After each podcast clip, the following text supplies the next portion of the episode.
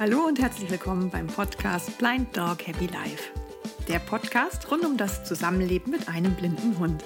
Ich bin Fabienne Gebhardt und ich freue mich riesig, dass du wieder reingeklickt hast. In dieser Folge möchte ich dir gerne die Geschichte erzählen, wie sich Stück für Stück zeigte, dass meine Hündin erblindet und ich möchte dir gerne erzählen, wie ich damals damit umgegangen bin.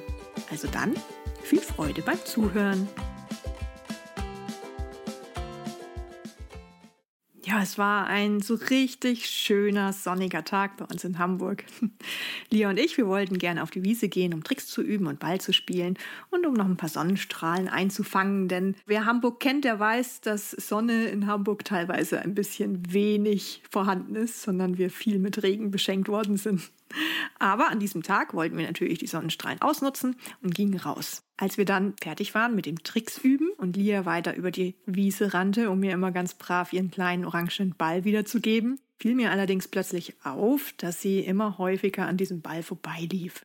War ganz verrückt, denn irgendwie war das ganz ungewöhnlich für Lia und Lia schien auch einfach nicht mehr sehen zu können, wo ihr Ball eigentlich hinrollt und wo er hinfällt. Sie suchte einfach ins Blaue hinein.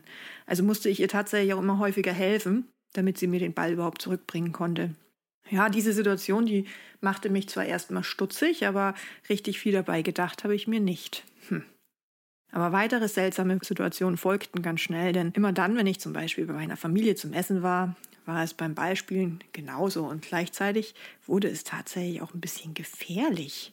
Denn immer dann, wenn jemand von uns mit ihr Ball in der Wohnung spielte, lief sie nicht nur am Ball vorbei, das war ja erstmal nicht weiter schlimm und mittlerweile bekannt, aber eines Abends lief sie nicht nur am Ball vorbei, sondern sie rannte auch geradewegs frontal ungebremst gegen die Tür. Sie konnte scheinbar einfach nicht mehr sehen, dass die Tür geschlossen war.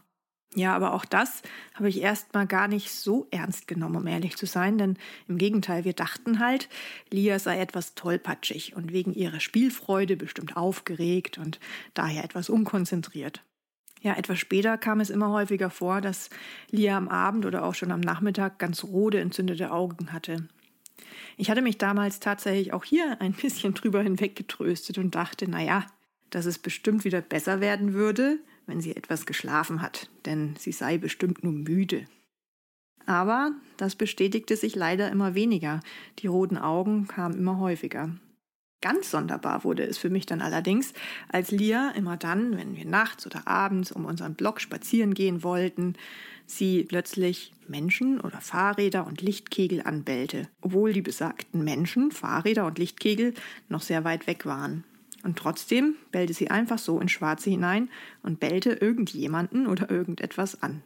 Das waren drei Beispiele, die mich jetzt nach heutigem Wissen etwas heftiger stutzig hätten machen sollen. Und ich muss ehrlich sein, hätte ich damals gewusst, was ich heute weiß, wäre ich sicherlich ein wenig schneller zum Arzt gegangen und hätte sicherlich auch schneller und schleunigst die Augen untersuchen lassen. War mir aber damals noch nicht so darüber klar, dass es wirklich eine Augenkrankheit sein könnte.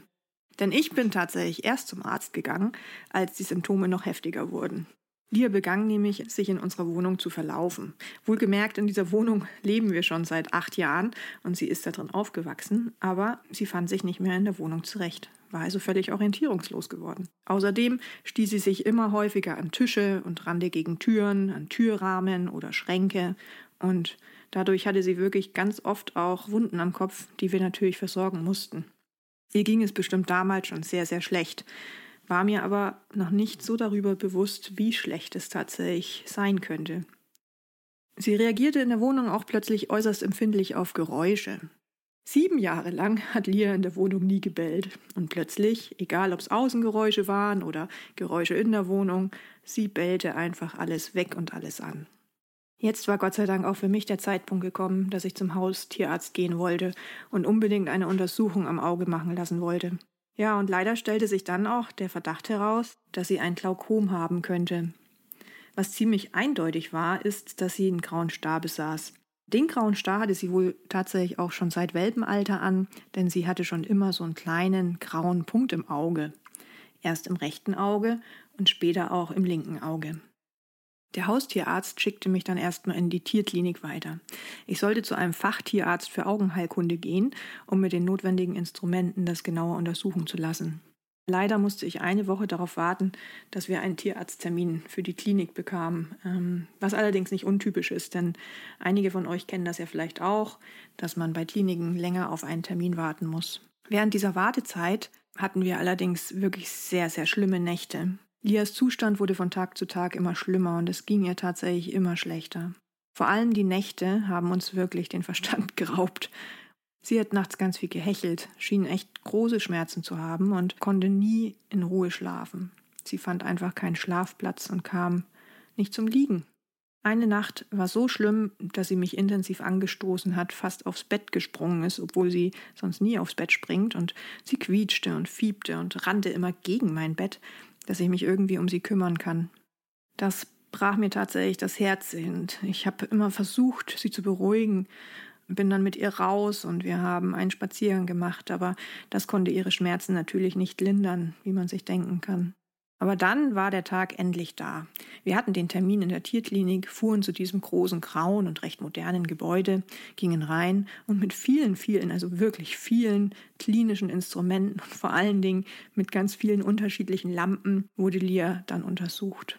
Die Ärztin hatte sich tatsächlich sehr viel Zeit für uns genommen und nach zwei Stunden Untersuchung stand dann fest, dass sie ein sekundäres Glaukom hat. Sie war also unheilbar krank geworden. Mit vielen Tabletten und einer hohen Anzahl an Tropfen hat die Ärztin uns dann erstmal wieder entlassen und ab diesem Zeitpunkt allerdings wurden wir zum Notfallpatienten. Wie man merkt, Lia zeigte anfangs eher unauffällige Anzeichen, wie zum Beispiel das Vorbeilaufen an einem Ball oder rote Augen. Später allerdings wurden die Symptome tatsächlich heftiger. Also sie entwickelte ja auch eine hohe Empfindlichkeit gegenüber Geräuschen und gegenüber Licht. Sie verlor die Orientierung in der Wohnung, hat häufig Schlafprobleme gehabt und in der Dunkelheit bellte sie scheinbar Unsichtbares an. Bei Hunden können die Symptome allerdings unterschiedlich sein und variieren und die Erkrankung kann schleichend oder auch plötzlich auftreten. Recherchiert man ein wenig im Internet, kann man noch weitere Symptome für ein Glaukom ermitteln, wie zum Beispiel rote oder trübe Augen. Natürlich die erhöhte Lichtempfindlichkeit, aber auch vergrößerte Pupillen. Das veränderte Verhalten zeigte Lia ja auch. Reizbarkeit oder auch Rückzug kann eine Verhaltensveränderung sein. Untypischer Tränenfluss ist auch ein Symptom oder Blinzeln und Zusammenkneifen der Augen. An dieser Stelle ist mir aber wieder wirklich sehr wichtig zu sagen, dass nur ein Tierarzt Gewissheit bringen kann und die Krankheit mit einer umfangreichen Untersuchung natürlich diagnostiziert werden muss.